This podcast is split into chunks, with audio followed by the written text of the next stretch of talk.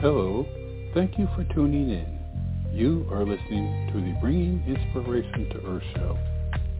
For network or show information, visit biteradio.me or call 843-808-0777. And now, the Bringing Inspiration to Earth show. Good day, everyone. Thank you for joining us for today's show.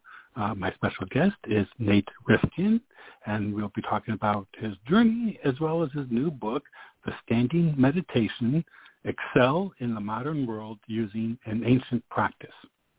After dropping out of college, Nate Rifkin had dedicated himself to self-help and pursuing his entrepreneurial dreams. Yet he failed to achieve any of his goals. Worse, he had spiraled into debt, drank every morning, felt lonely, lost, and hated himself. A few years later, after a brutal bankruptcy and a stint spinning signs on a street corner, Nate had, had quadrupled his income, married the woman of his dreams, and found happiness and contentment. What made the difference? Oddly enough, uh, Nate had discovered an ancient form of meditation that reversed his downward spiral and elevated him to levels of success he had never dreamed possible. Candid and painful, but ultimately inspiring, the standing meditation will show you step by step how to perform this ancient meditation and introduce you to the mysterious spiritual tradition it comes from. You'll discover how to stop self-sabotage, eliminate self-doubt, and tap into an unlimited source of energy. For more information, you can visit Nate's website, which is naterifkin.com. And with that, I'd like to welcome Nate to the show. Good day, Nate. Oh, thank you. I'm honored to be here. Appreciate it. It's my pleasure, and, and you have um, a very interesting book. I, I had never heard of standing meditation before. you know, whenever I thought of meditation, it was my feet crossed, and you know that just wasn't going to work real well. So I'm really looking forward to uh, learning about it today. So let's start with your journey a little bit. You know, just to give people perspective. So can you tell the folks? You know, I kind of gave it a little bit in the introduction, but from your you know your voice. Um, what was life like for you prior to your discovery of that that practice? Oh, sure, absolutely. Well, life was really sad. Um, it was sad and it, it was awful. Um, you know, just to just to be really honest, um, I, I came from a, a family that you know was really emotionally shut down. Um, parents my parents just really didn't know how to raise children. My um my dad was very absent. So i grew up as a as an angry kid uh as a really socially awkward kid. Um and and also as as i got older i got more and more depressed. You know in high school i couldn't i could not get a date to save my life. I i did not care about my grades.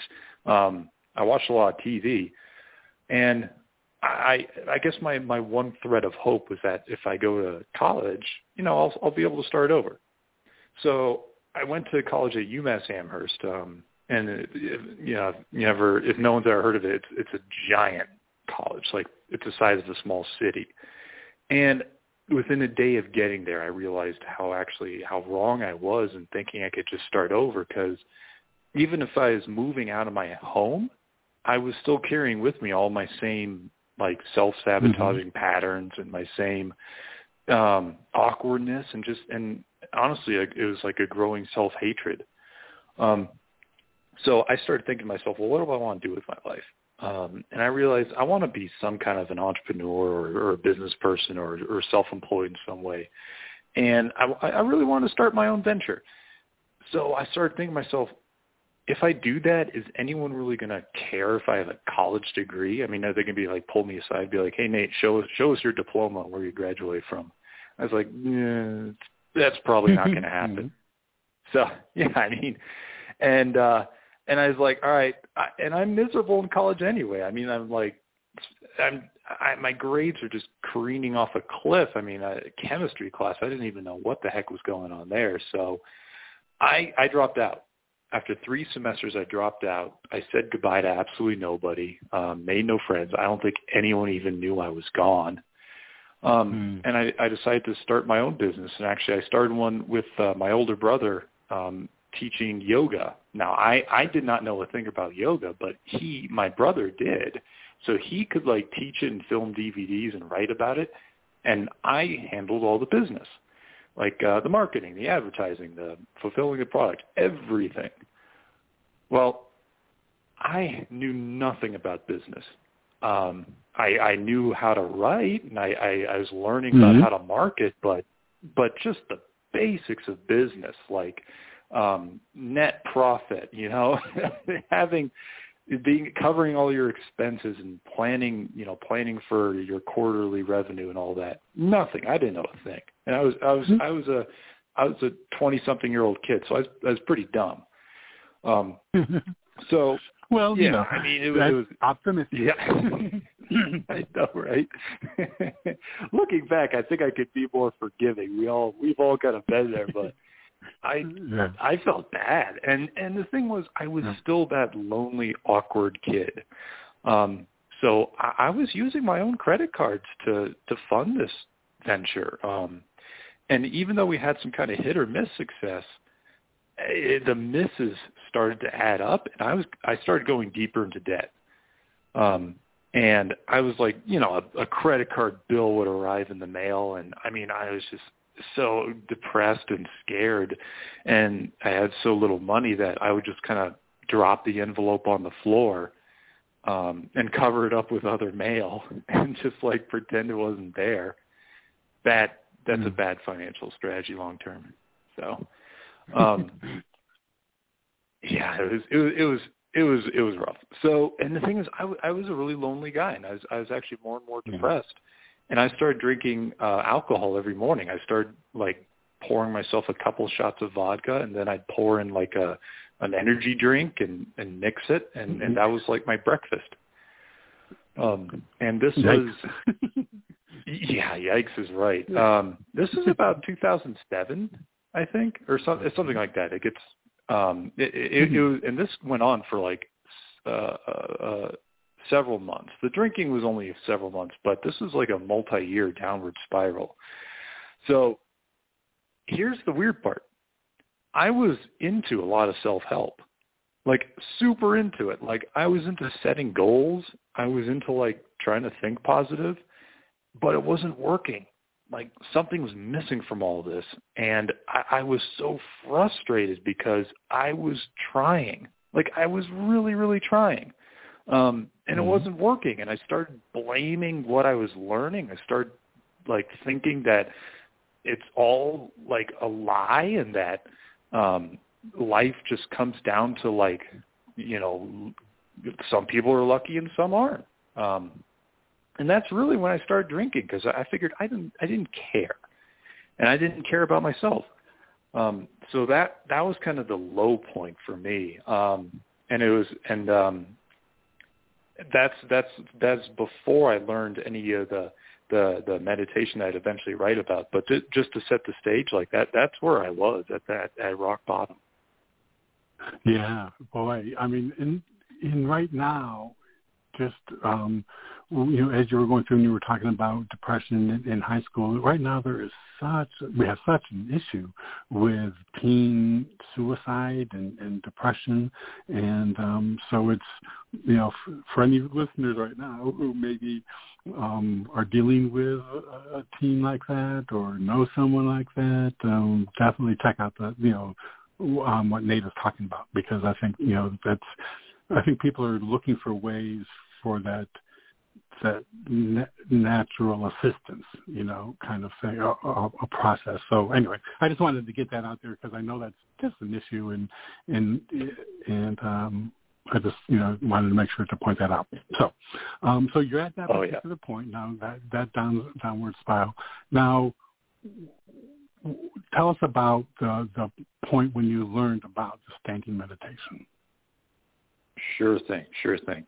So at this point, I'm I'm still like learning and studying business and marketing, and it just so happened that one of the people I was learning from uh, was into uh, a spiritual tradition called Taoism, Now, I, I had no idea what Taoism was really. I might have heard of it like here and there, um, but he decided that he was going to start teaching some of the cool meditations he'd learned. Um, and he started describing this this practice, and he, mentioned how people on the other side of the world would like meditate in caves or on mountaintops and would grow enlightened and become sensitive to like the energy, uh, you know, uh, of the planet and and the kind of the uh, abilities they would have. And I was hooked. I was like, this sounds super cool. So it, it was inspiring to me, um, and and and that was crucial because I was so bitter and so jaded that I, I kind of needed something totally different to kind of catch my attention. So some something about it like resonated with me. Um, now, so I I started practicing this meditation, and what was interesting about it is, like Taoism as a philosophy, e- even if no one's heard of it directly, it's actually pretty common in our culture. Like the quote, uh, "The journey of a thousand miles begins with one step." That's that actually comes mm. from uh, Taoism. That's a Taoist quote. Um, in fact, the, the way I like to say today is that um, the character Yoda from Star Wars, like that is a quintessential oh. Taoist uh, character. Yeah. Okay. So yeah, Yoda's well, I cool. think everybody can relate to that. yeah, that is, absolutely. I mean, I mean, whoever wrote that character yeah. so um, what's cool is there's a philosophy and it, and there's a rich spiritual tradition and there's also a practical side to it. There's also like a how-to. So uh, Taoists were very into um, starting with meditation and starting with uh, deep breathing exercises. Uh, you know, which I, which I, I can I can definitely go into those in a bit. Um, so I learned one, and uh, one of these practices, and it's a meditation done standing up. Um, and it's and it's a little different from like standing in line at the bank or something like that because you're standing, but you're also it's the way I like to describe it is it's like you're standing as if you're trying to sit on an invisible bar stool, a very very tall bar stool. So it's like it goes right up to your hips and you have to kind of tuck your hips forward in order to rest on it. And and then to do that, you have to kind of unlock your knees a little bit. So it's just like this subtle little bend in your knees, and you tuck your hips, and then you're able to actually stand like that. Now, what it does, as I later learned, is it actually it opens up um, your body to the the energy that comes from the ground. So I, I had no idea about any of this. What I did know was that I'm like, all right, I'll try it. I'll just try it. You know, I I had, I, I had nothing to lose at this point. So every morning I would I would actually take a timer out. I think I had a timer on my my computer, and I put 60 seconds on it because my legs were pretty wobbly trying to stand like this. It was it was actually kind of a challenge. So I'm like, all right, I'll start with a minute. So I'd do it for a minute, and I'd like, all right, cool, that kind of felt good. And then I'd I'd go drink my vodka. I didn't I didn't stop drinking it. I just oh no. Yeah. I mean, yeah, that, that, I mean that's where I was. That's where I was in life. I just you know just just, just keeping no. it real here. So yeah. Yeah, but also but I, um, with that stance, with that stance, but also um, your arms. Aren't your arms out like you're holding a big beach ball or something to that effect? As far as your arms. Oh yeah, yeah and it's it's cool. It's a good, very good point, Robert. Um, mm-hmm. It's cool because there are different variations, but yeah, um, the the really the really beneficial version that I that I was practicing was I was holding out my arms like holding a beach ball. Also, like you could almost picture like hugging a really big like pine tree, um, yeah. and I was also slightly tucking my chin down, which um, raises actually the back of your head up and the reason behind all this is to lengthen and stretch your spine. It's gentle. Everything you do in this movement is very gentle. You know, you, you want to be uh, be be a friend of your body. Don't try and force it into any mm-hmm. position that's uncomfortable. But when you do this, you're holding yourself in such a way that the the meridians of your body open up. Because if you've ever gotten like an acupuncture treatment or heard about it, that's uh, that's when a, a practitioner will stick needles in you to open up your meridians. What's cool about standing like this and meditating this way is it also opens up your meridians, but you're kind of you're doing it to yourself. So it's like you're giving yourself self care. Um, yeah. But I, I, I thank you for mentioning about the arms because at first that that's a shoulder workout right there. It's it's tough. Um, yeah. Yeah. yeah. When I when I, I when I when I did it for the first time, it was um it, it just felt like I mean not only was it um like exercising the arm, I mean kind of acknowledging the arms, I would say, um, but also that it was a um for me balance. I mean it helped with the you know the tiny squat, that little you know little lean in um, position. For me, it, it just also helped with, with my balance. Yeah, it, it's super cool. It's like it it helps with all kinds of little things that honestly surprise you. Um, so I was in a similar position to you when I started because I, I was I didn't really know much, but I was I was learning as exploring this position. I was like, oh, this is cool. It's make it's kind of my legs are getting a little stronger. I'm I'm getting more balance. I'm feeling kind of this cool buzz of energy. What happened is eventually I felt good enough from doing this meditation that um the the alcohol I would drink at right after it it actually didn't make me feel as good anymore. Like the buzz I would get from mm-hmm. meditating was better than the the vodka. So I stopped. I stopped drinking the vodka cold turkey. And it's just my story. It's just what happened to me. I'm not saying this right. is like going to be the case for everyone.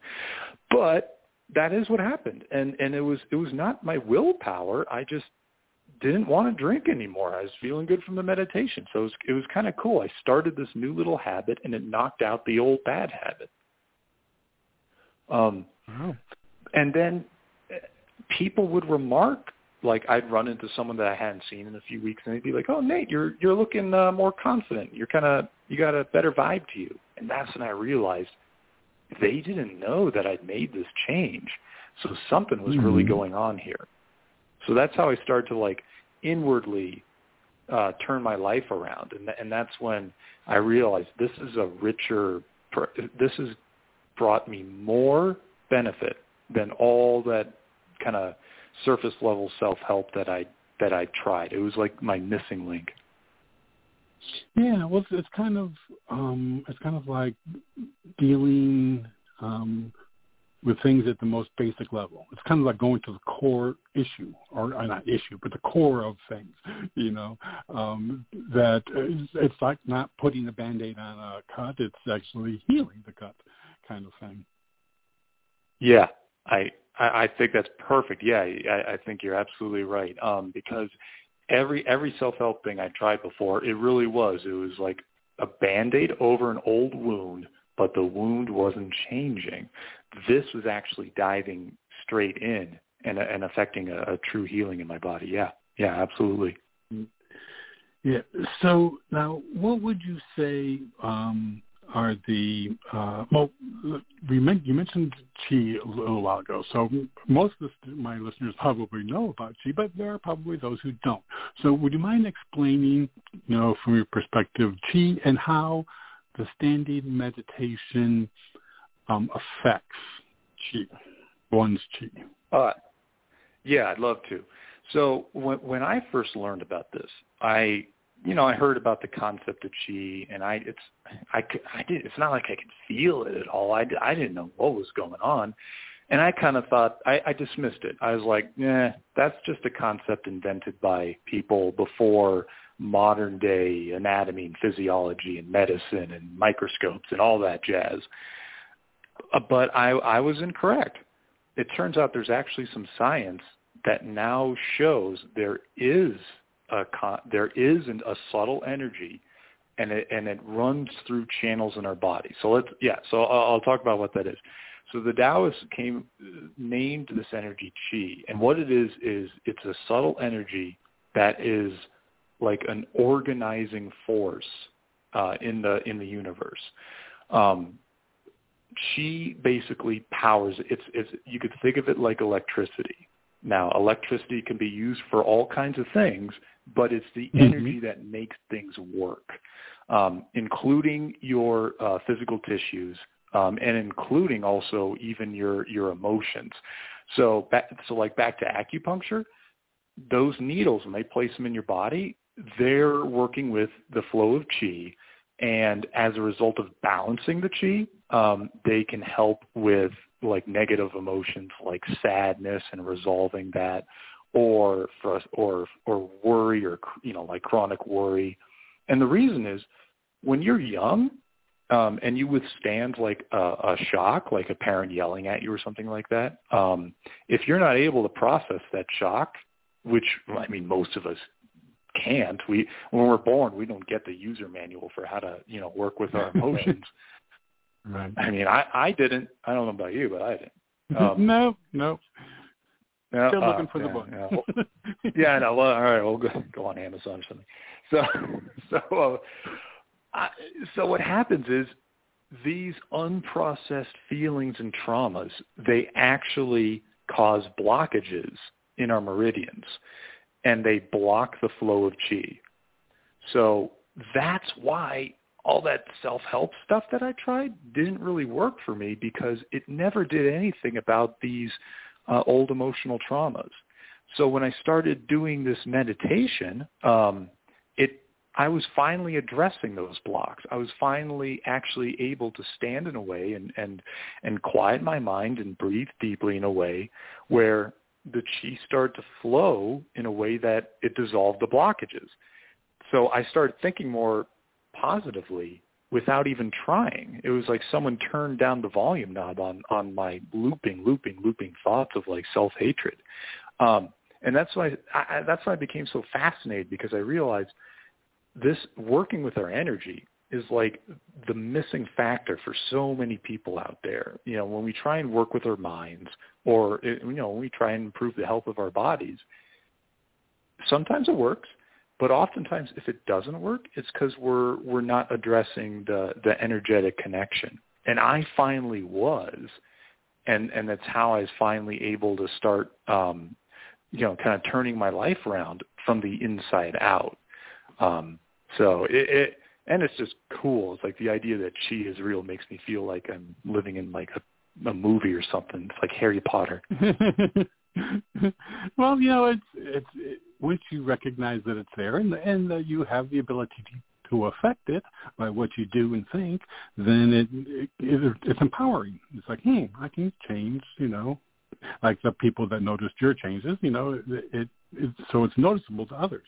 Um, but you know, when you were talking about like healing of the trauma, um, one of the things I kind of gave a chuckle when I was reading your book about um, things that you'll notice um, happening, you know, when, you know, you were doing the standing meditation. And when it was shaking and memories pop into mind and, you know, I'm kind of thinking back, to, you know, what you're just saying about the trauma kind of things popping into mind, but then there's cough, grunt, moan, and groan. so I just yeah. thought, I said, boy, that is something to look forward to. but um, tell us, tell us. I mean, you know, because the, the one thing I like about the book is is that you, you you call it like it is. You tell it, you know, that it's not going to be easy, you know, and it's something that you have to practice at, and and that you're going to always be just just improving. You're never going to get there. So, um, so can you tell us um, a, a little bit about what someone would experience and, and why why that would be good to experience that? Oh yes, sir. And um, and I'm glad you asked because that's that's really important because I think a lot of people when they start any kind of spiritual work or, or meditation practice, any anything like that, oftentimes what will happen is old memories will pop up and, and they might be bad memories um, or uncomfortable feelings will come up like like like worry or anger or frustration. And and someone might be tempted to think something's going wrong but it, that's actually not true. It's actually old stuff bubbling up and finally getting processed. And you can you have to it, you know you have to feel it again. You have to feel it to heal it. Um, so in the Taoist spiritual tradition they'll talk about how there's always a physical side to things and an energetic side and a spiritual side. So it's like three levels. They're all interrelated. So when you go through a change with your energy, like if you meditate, um, you will also have a physical change. So when you process an old emotion, um, like say old grief, old sadness, um, and you process it on, on an energetic level, there's going to be a physical manifestation as a result. And often it's going to be um, coughing, because um, actually in, in Taoism, grief is associated with the lungs. So you'll mm. you'll start coughing for no reason. It's like there's it's like the room hasn't changed. No one's smoking around you. You're not, there's nothing. It's not like you're no apparent and, reason. Uh, mm-hmm. yeah. yeah, right. Um, but you'll start coughing, um, and that's okay. It's it's the way I love to think of it is like, oh, okay, good. I, I'm finally getting rid of that. Hmm. it's it's finally leaving. Um, but but yeah, you, you, I, I'm glad you brought up you know that weird stuff like that will happen. Because I mean at one point I was doing this practice and I had a, a roommate and he uh uh well, yeah his his bedroom was like directly beneath mine. And he'd hear me just like and like you know making this like groaning noise and then coughing. And, he, and he's just like finally I like mentioned oh yeah when I meditate that happens. And he's just like oh okay is that what that was? I'm like oh you heard that. Okay. Oh boy. So you know what though? It's, it's worth it. What's yeah. up? Well you know I'm saying you know I mean those those are the kinds of things that if someone were to pick up your book or try that practice and that were to happen um some people might get scared away. I mean, you know, quite honestly, you know, the I mean, the uh, you know, no reason for caffeine and and uh, just just the the body's reaction, you know, would be would normally I would think scare some people away. But it's good to know that that's a a natural occurrence with the practice. Yeah, ab- absolutely, absolutely, and it, it is a good something for people to know up front. Not only because it might them away, but when it happens, if you know ahead of time, then then you know you're on the right track. Yeah. Well, that's great. Well, Nate, we're about halfway through the show, so I'm going to take a quick break. Um, and I do want to invite listeners, if you would like to call in and ask Nate any questions, you can call in at 619-789 4359. And for those listening live in the chat room, if you have any questions, feel free to type them in there. Um, and then when we come back, Nate, um, you mentioned breathing exercises, you know, um, when we were talking about tools. for. So I, I kind of would like to, to, just to maybe give the listeners a little bit of um, your opinion and maybe uh, an exercise that they can do, okay? I'd love it. Absolutely. Great. Okay. Everyone stay tuned. We'll be right back after this brief break. Hello, this is Robert Sharpe. I want to thank you for joining us and hope that you are enjoying today's show. Just a reminder that we have a wealth of information and resources available on our website, biteradio.me. There is a calendar of upcoming shows along with an archive link that will give you access to more than 1,400 shows we have had over the past nine years. Also on the site is a link to the products and services we provide, books, photography, a wellness store, and self-publishing assistance. Our show is a free podcast on iTunes, Blog Talk Radio, iHeartRadio, and TuneIn. And you can subscribe for free on any of those platforms by using the links on our website homepage. We are on many social media platforms, Facebook, Twitter, LinkedIn, etc. And we also have buttons to those platforms at the top of our homepage. Our website, biteradio.me, has much for you to explore and enjoy. I also very much appreciate you supporting our guests, and especially today's guest. And now, back to the show.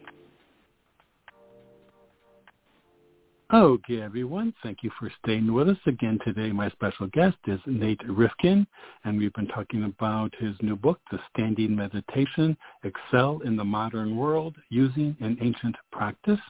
And again, you can find out more about uh, his book as well as his blog by visiting his website, which is naterifkin.com. Okay, with that, we're back. Nate? Great to be back. Hey, thank you, sir.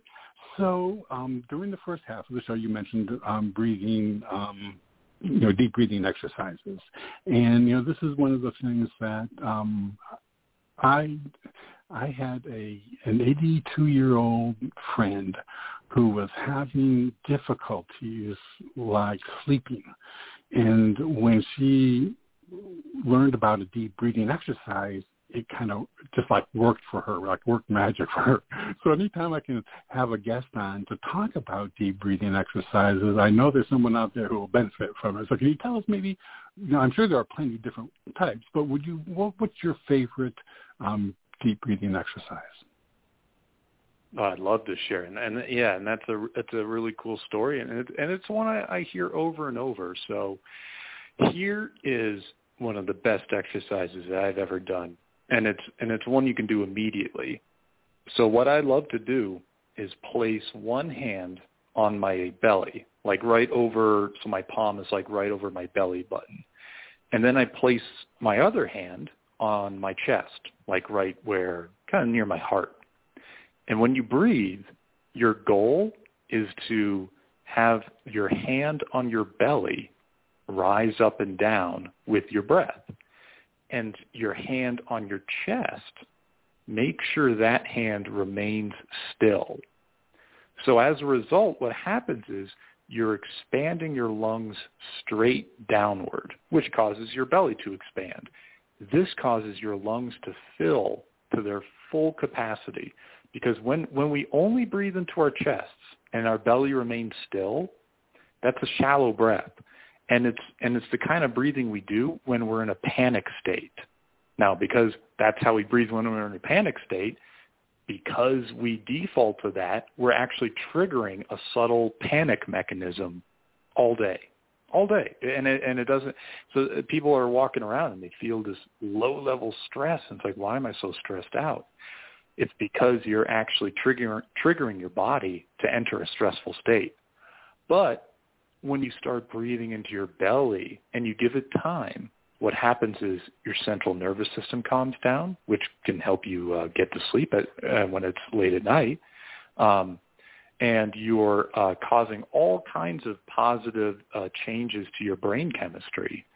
And earlier we were talking about chi. When you breathe deeply, you're giving the organs in your torso a massage. And it sounds kind of weird, but if you think about it, when you hmm. extend your lungs fully down, yeah, you're um, you're actually gently pressing into your stomach, your spleen, uh, pancreas, liver, uh, large and small intestine, and this is a good thing. It's actually it's actually good for our health. We're supposed to have this happen, and you'll actually feel like when you breathe into your belly, there's a bit of a almost like a condensing of the organs down there in your belly area. This helps with the flow of chi throughout your organs. Now, I, I want to mention something else. It's like earlier when you mentioned that um, when one meditates, that you know old emotions and even mm-hmm. physical manifestations can start to bubble up. When you when you start a deep breathing practice like this, especially if it's new to you um, and you've been dealing with a lot of stress, the deep breathing can can feel emotionally uncomfortable at first um, because your hmm. body is not used to this. You know, it's not used to the shifting and massaging of your organs. It's not used to your lungs expanding downward, which actually makes room for your heart to beat more. And this can be, uh, it can be a little weird, um, but that's okay it's temporary. It, it's sort of like getting you. It's it's it's like getting used to a new set of shoes or something like that. Um, hmm. and once you get past this and you make it a, a daily habit and a daily default for you to breathe in this way, um, you're going to notice some profound changes in your health, both uh, both physically and mentally. Well, I love that. no, you know, I've, I've known about deep breathing exercise, and I've I catch myself as often as I can, which sometimes isn't too often, you know, doing the shallow breaths and trying to get myself, you know, into the habit of deep breathing. Um, but one of the things that I always had a challenge with is uh, like the the timing, you know, breathing, uh, adjusting my breathing cycle to someone else's um, time, you know. But the idea of you know holding one over the stomach, one over the, the heart kind of area, keeping one steady while the other one rises. That to me is a, um, it gives me a, a, a visual focus, a place to visually focus on, you know, am I, am I working, am I doing it right? Not, you know, right. Is it, you know, the, am I trying, am I accomplishing what I set out to do? Um, so it mm-hmm. kind of gives you where the other one is, is not. Um, anyway, for me, it did. I, I personally like that idea, and I will be I'll be using that one. But um, I thank thank you for that. Oh, you're welcome. Yeah, it's I, I like the way you put that because it's like a yardstick. It's like, am I doing it right? Um, and it's this is a cool little um, a litmus test to use. And yeah, catching yourself is is a wonderful practice because the more you do it, the more you'll get used to like the the mechanism. It's like, oh, I, I just hit some stress. Okay, first thing, let's let's let's catch myself and make sure I'm breathing right. And it and it just it's it's like riding a bike eventually. Yeah, yeah. You know, it's the idea of you know you have a practice that's unconscious, which is the breathing. You know, and then you bring it to the conscious, recognizing you know how you're breathing, and you change it. You know, and then you you do it if you do it long enough, then well, you know, uh, be, the unconscious shift from you know from the old pattern to the new pattern. Yeah, absolutely, absolutely. Wow. So, um, gosh, we're we're well past the the uh, middle of the show. So I want to talk about your book a little bit. And you know, you got some wonderful topics in your book um, that um, you know people can you know learn from. Um, one of them was coping with pain, which is something that um, a lot of people um, are dealing with. But one of the um, areas that I think, uh, if you wouldn't mind kind of talking a little bit about that, um, is the idea of tempering your emotions. So tell us the, the role of of emotions from your standpoint and um, why temper them? I mean, what, what is it? Do we just not want extreme emotion? Uh, it's, it's it's a great question, um, and it's one that it it used to confuse me, and and I think a lot of people um, it's it's a confusing topic because I don't think it's it's it's been taught very well in the past. So here's how I like to say it: emotions are very very useful for a few seconds or so all all emotions like anger is very useful because if you're attacked by someone, if you feel trapped, anger alerts you to that. Um, if if your life is at risk, fear is very useful because it alerts you that you have to do something about it, and it works faster than any kind of you know intellectual thought process could. You know, if if you're um, if if you're uh, you know being um, cut off in traffic and someone is not not just like cutting you off, but they're slamming on their brakes and they're about to cause your car to crash, and you you react and you and um, and it's a, very emotional. That process is a lot quicker than thinking, oh, interesting, this car's slamming on its brakes. Oh, I wonder if I should, you know, by by the time you think through it all, you'll you'll be crashed. Right. So yeah. I, I like to set that stage because a lot of people they don't have the best relationship with their emotions. You know, it's it's something that's like, oh, I, I feel bad, and you know, I'm I'm trying to like think positive. I'm trying to feel better, and I think it's important to recognize that your emotions are a part of you, and they and they do have a role in your life. So here's the thing, though, they're they're useful for a few seconds to alert you to something, but it's when these emotions become chronic um, and ongoing, and we can't shut them off. That's when they cause issues. Chronic fear, chronic worry, chronic anger, chronic frustration. It's it's like a warning bell. It's like an alarm that you can't. It's like you walk into your home and you don't shut off your alarm, and it just keeps going and going and going. That's what we're experiencing when we have chronic emotions. So the idea is not to shut them off. Um, it's not to become a robot. Um, and, and some people, unfortunately, that's what they fall into. They become robots. And but the idea is to temper them. So so here's how we do that. Step one is first to recognize that uh, an emotion is useful in some sense. Like let's let's let's take an example. Let let's say uh, chronic worry worry is useful because it does alert you to some kind of a risk you've experienced. The thing is, though, when you're chronically worried, it's it's because it's not always a logical, rational reason. It's because of some old wounding and some old trauma that you experienced that caused you to constantly be on the lookout for the next thing that's going to jump out of the dark alley to get you. Um, and if there's nothing um, if there's no one jumping out of that metaphorical alley, your mind is going to create something. You're you're going to be mm. thinking about the future and what could everything that could go wrong. So, how do we how do we temper our emotions?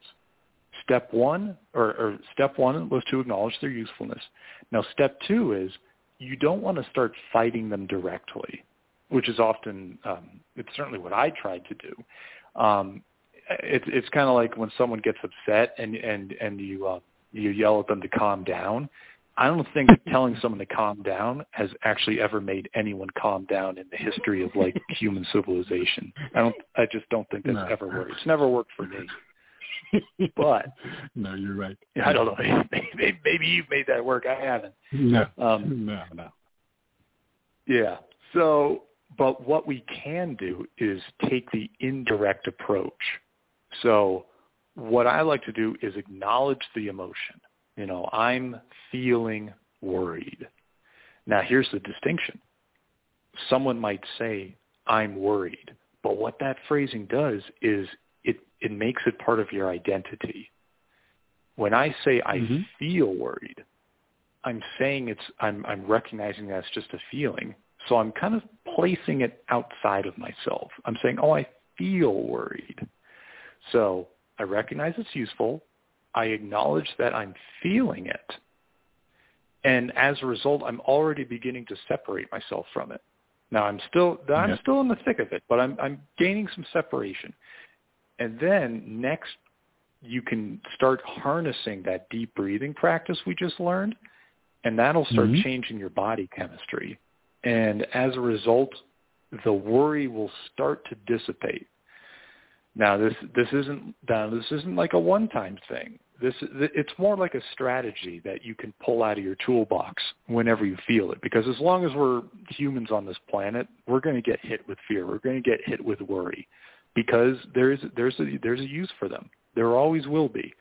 We're always going to have challenges, but now we can learn to have those emotions, um, gain the information perspective we need from them, and then we can breathe them away. We can we can acknowledge that they're just a separate temporary thing and breathe them away, temper them, and then you know do whatever we have to do in life from a from a more centered place, um, which is which is going to help us thrive a lot better. Yeah, yeah. I often tell people I've had had one of the teachers in worry in my mother. So I mean, it was one of those things where you know, um, I at a very young age, I I was exposed to worry, you know, and so I mean, and it was one of those things that was internalized that you know pops up, like, like you say, uh, even in nor- normal circumstances, but um, but with my indoctrination, it you know pops up more, you know, and then I you know tend to recognize it for what it is, and you know, and then put it in its place. But um, but yeah, that can really be uh, debilitating um, without um, giving it attention. Um, so now yeah. those are all of the the challenging emotions. What about tempering the positive love, love, compassion? You know, what about that that side of the spectrum? Oh, that is a great, great question. So that, and this is why I really love the Taoist philosophy. So uh, I'm going to dive pretty deep here, but it, it's it's really really cool stuff. According to like the Taoist philosophy, the Taoist spiritual tradition, when we're born, when we come into our human bodies, we come in with virtues. Now, these virtues are compassion, like benevolence, courage, wisdom. Um, these are inherent within us. There, there's something that is a part of us. But when we live, as we grow up and and and we uh, we experience this this existence on this planet, we have emotions, and they're they're the Taoists refer to them as acquired emotions because we don't come in with them. We we we acquire them. We get them, and these are like anger, worry, you know, frustration, irritation, um, and overexcitement. Mm. So when when you mentioned like compassion um, and and benevolence and and and and um, and feelings like that, the Tao, uh, the Taoists would say those are actually virtues and they're a part of you. And, and those are what shine through when you're able to clear away the debris of emotions like worry. Like for instance, mm. when you clear away anger, compassion shines through. When you clear away um, sadness, courage shines through. Um, so so that they would classify them as virtues. Now the, the other part of that is though it's like they will classify excitement as an emotion, and you might think, well, excitement's a good thing, right? It it can be in small doses, but what happens when you're chronically excited? You know, obviously you mm. get you get really jazzed up and you're excited about something, you're frantic about it. As fun as that might be, I mean, it can be fun on a roller coaster. That's what leads us to poor decisions. Um, and I, I cannot count the number of times back when I was trying to start my business before, before I uh, started drinking every morning and it all came crashing down. I spent a lot of time feeling really excited about something. I, I wish I had spent a little bit more time, you know, breathing deep into my belly and, and feeling a little calm and then and then double checking to make sure that you know my excitement was justified rather than me just kind of stumbling into into more credit card debt or something like that. So so i i so overall to, to you know to to yeah. answer, answer what you brought up which i love um the the virtues are what shine through when we're able to temper our emotions. And those virtues are like compassion integrity courage and and um benevolence and and centeredness Good. Well, I'm glad I asked that question. That's really good to know. Me too. Yeah. Um, you mentioned you just mentioned business, and, and I had um, one quote down from the book that I wanted to touch on if it came up, and this is a good time for it. In in in the book, you indicated that you had struggled to build a business, um, but failed because you chased the result and should have focused on the craft. So, can you tell us a little, little bit about, you know, that business shift, you know, um, and, and how that happened, and for other business owners out there who may who may be, you know, chasing the the result. Oh, absolutely. You know, I. uh I, I, I I'll just be honest. I actually went through a bankruptcy, um, and I'm not, I'm actually rather I'm in a way I'm kind of proud of it because it was a great learning experience and and it's and it's a way others can can learn too. So I'll I'll tell I'll briefly tell the story of that. Um, when I when I was deep into self help or the you know the, the kind of typical self help stuff that I was doing with goal setting um, and kind of like trying to keep my thoughts positive I I never achieved a single goal I set, and and I was always like scrambling outside of myself to strive for like income goals, and my business would make this much of a profit, um, and and I always crashed and burned, and eventually I I actually had to file for bankruptcy, and I I still remember to this day I I, I was living in um, uh, Denver at the time, and I actually went to this big building and went to the 16th floor, and I had to sit in front of a judge, raise my hand, and swear under oath that I, I couldn't pay my bills. Um, and once I once I went through that, I I decided, you know what, I'm going to think of this as like a financial like baptism. It's it's it's me mm-hmm. starting over. And I and I looked around it was like looking around the debris of of my life and and it's just like you know, all that stuff goal setting and striving forward to trying to get this big income in my business, it it didn't work for me. So I'm going to do the exact opposite. I'm going to focus on what can I do as far as my skill set and, and building a foundation today? Like on every day I'd ask myself that. So I actually went and I got a job um, to cover my bills and to cover my rent and food because I realized, all right, going into debt trying to build a big business didn't work. I'm going to do the exact opposite. I'm going to make sure I'm I'm financially covering all my bare minimum expenses and I'm just going to start saving money and building wealth right now. So I, I actually got a job, and it was spinning a sign on the street corner. By the way, I made I started at ten bucks an hour, and I wore a goofy costume. I held up this sign, and it was awesome because I could listen to audiobooks all day. I mean, they said it's like, hey, you can listen to music. I'm like, that's nice. I want to I want to listen to books though. Mm-hmm. So every day I'd go out there and spin my sign, and I'd, I'd get my weekly paycheck, and I'd save ten percent, and I'd give ten percent to charity. So I was building up the skill set of managing my money. Now there wasn't much money to manage, but instead of waiting for a, a future that never arrived, where I, I'd like, okay, once once I make it, once my business has grown big enough, then I'll start learning to handle this stuff. No, no, no. I start handling it mm-hmm. immediately. So I was proving to myself that I was growing wealthy. Now I was only growing wealthy by thirty bucks a week, but I but hey yeah yeah but it worked because mm-hmm. it was real.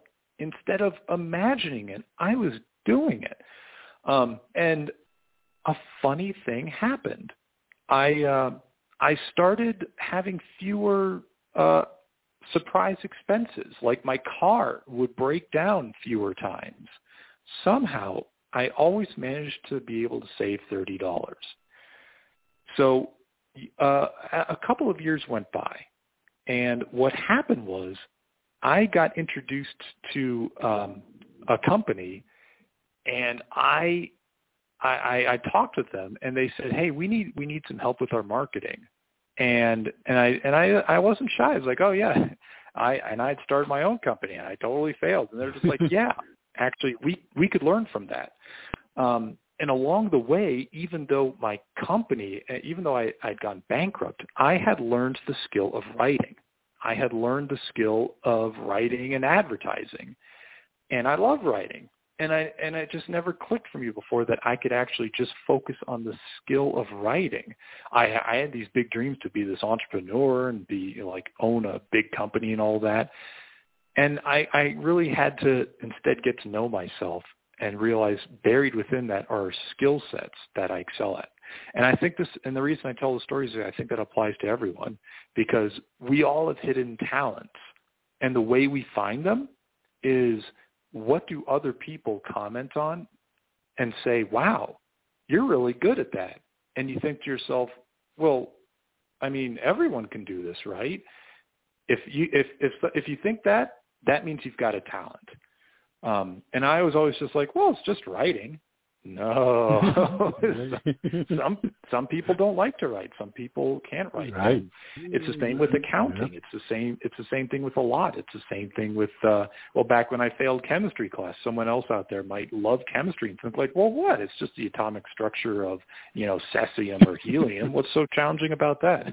well, maybe for you. Yeah. Um, so I think for me, and I think for other people too, is life is going to challenge us in an, and and those challenges are going to help us sweep away the dust and be able to see the gold buried within us because in every challenge there the I think the universe does never gives us a challenge that we're not able to face. Um, it yeah. may be painful, but we are able to face it. And the gift at the other end is we get to look back and, and realize I, I'm capable of getting through that. And not only am I capable of getting through that, there's there's value I can now bring to the world as a result. Exactly. So, so that yeah, that's my answer. That is that. so important. Yeah, that is so important. Well, gosh, Nick, uh, Nate, excuse me, we're already down to the end of the show. So, um, is there? And I want to talk about patience, but people can just get your book and learn about the, how patience plays into things.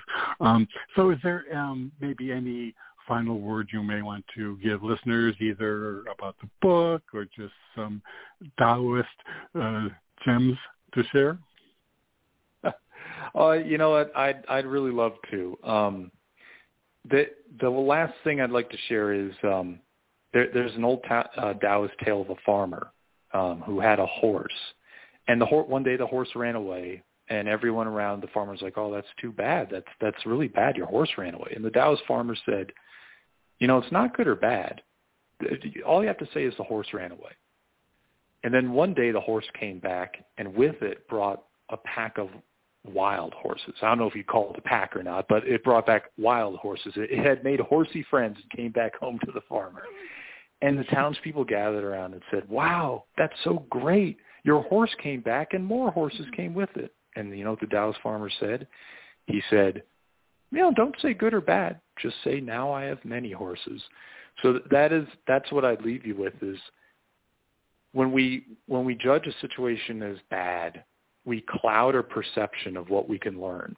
And when we get addicted to, oh, okay, this is good, judging is good, even, that still filters our perception. So it's not to become a robot, but it's always having this mindset where, hey, you know what? Situations come and go. This too shall pass.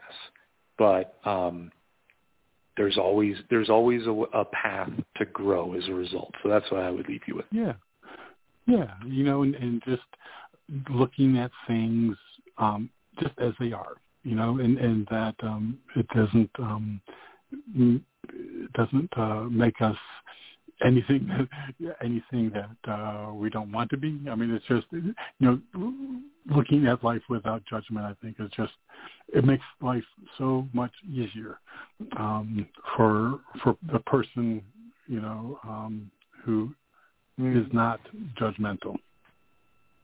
Yeah, yeah, absolutely.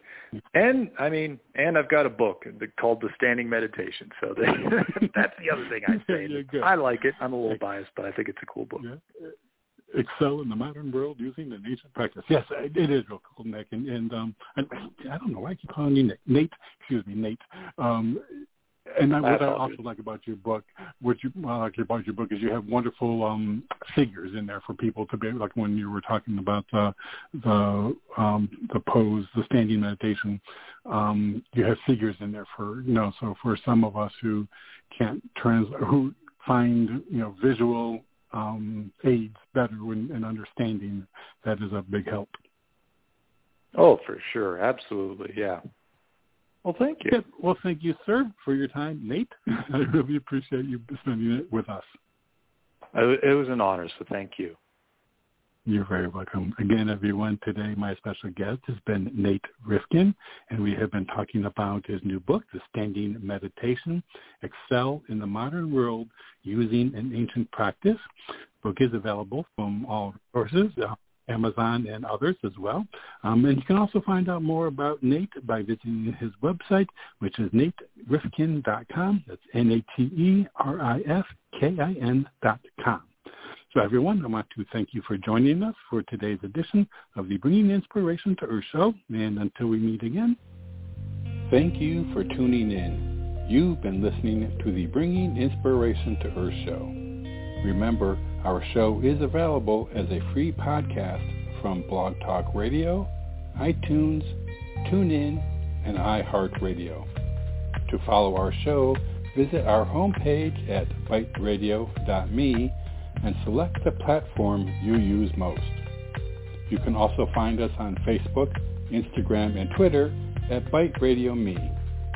Until we meet again, remember to be a bright light by bringing inspiration to your world and to the lives of those you touch.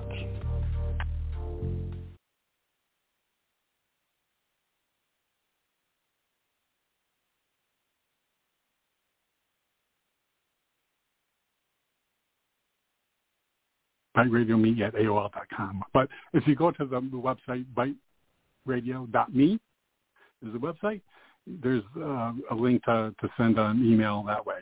That's probably the easiest. And, and then also, if you have that, then if there's anybody that you feel might be interested in, in you know doing a show, you can send them that link, and they can get an understanding of what I do.